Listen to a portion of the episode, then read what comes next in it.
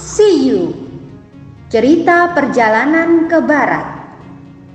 Ditulis oleh Wu Cheng En Diterbitkan oleh Buana Sastra. Selamat mendengarkan.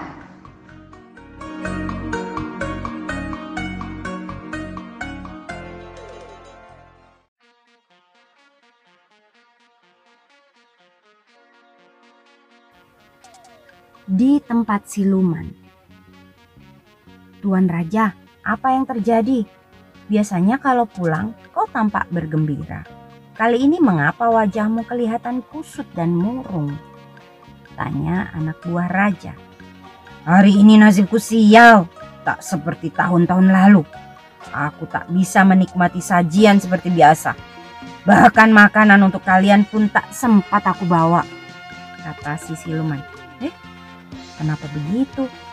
Di kelenteng tempat aku biasa menerima sajian, aku bertemu dengan dua musuh yang tiba-tiba menyerangku. Jika saja aku kurang waspada, mungkin aku sudah mati, kata siluman itu. Siapa mereka tuanku? Tanya anak buahnya lagi. Kedua musuhku itu menyamar jadi barang sajian. Lalu mereka menyerangku.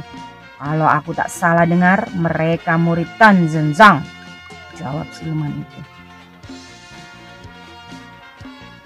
Hmm, katanya daging tan sensang sangat baik.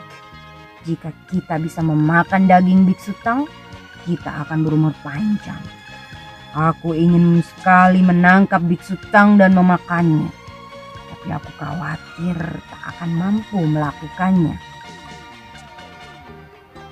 Jika raja berniat menangkap biksu itu, kurasa itu bukan pekerjaan yang sulit kata anak buah siluman yang bernama Pan Yiguipo atau si ikan belang.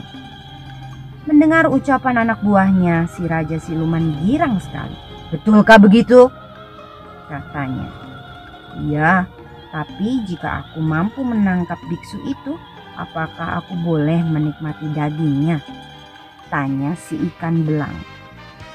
Tentu saja boleh, jika kau sanggup menangkap biksu itu, tidak hanya ikut makan, kau pun akan kuangkat menjadi saudara perempuanku.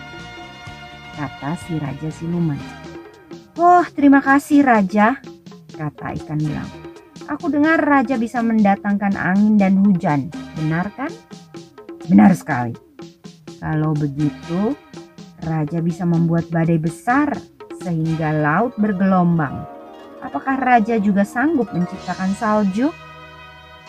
Tanya ikan belang itu. Sudah tentu aku bisa mendatangkan hujan salju. Jawab si raja. Apakah raja bisa membuat salju yang beku menjadi cair kembali? Ah, itu si mudah. Ikan belang berjingkrak kegirangan. Bagus, bagus, bagus, serunya. Kalau begitu, pekerjaan kita semakin mudah. Oh, syukurlah kalau begitu. Tapi apa rencanamu? Coba katakan padaku. Tanya Raja. Sekarang sudah jam 3 pagi. Sebaiknya Raja segera mendatangkan angin dan badai salju dan membekukan sungai Tongtian.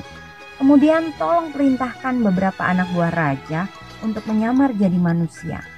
Suruh mereka mondar mandir di atas sungai yang airnya sudah beku Apabila Tan Sensang dan muridnya melihat anak buah raja, tentu mereka akan sangat senang. Sebab aku yakin mereka ingin segera menyeberangi sungai itu. Lalu begitu mereka menyeberang, ketika berada di tengah sungai, raja harus segera mencairkan airnya.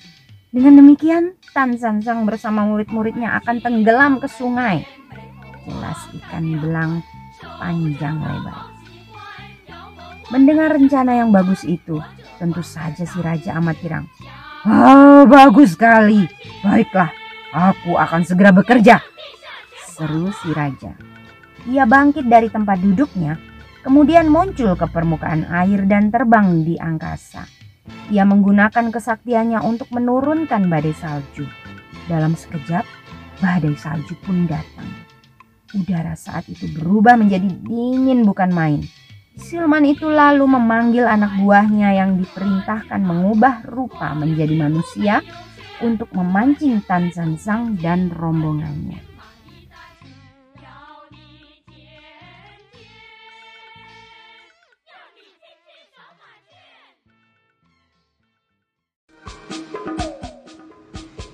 Dengarkan kisah selanjutnya. Terima kasih.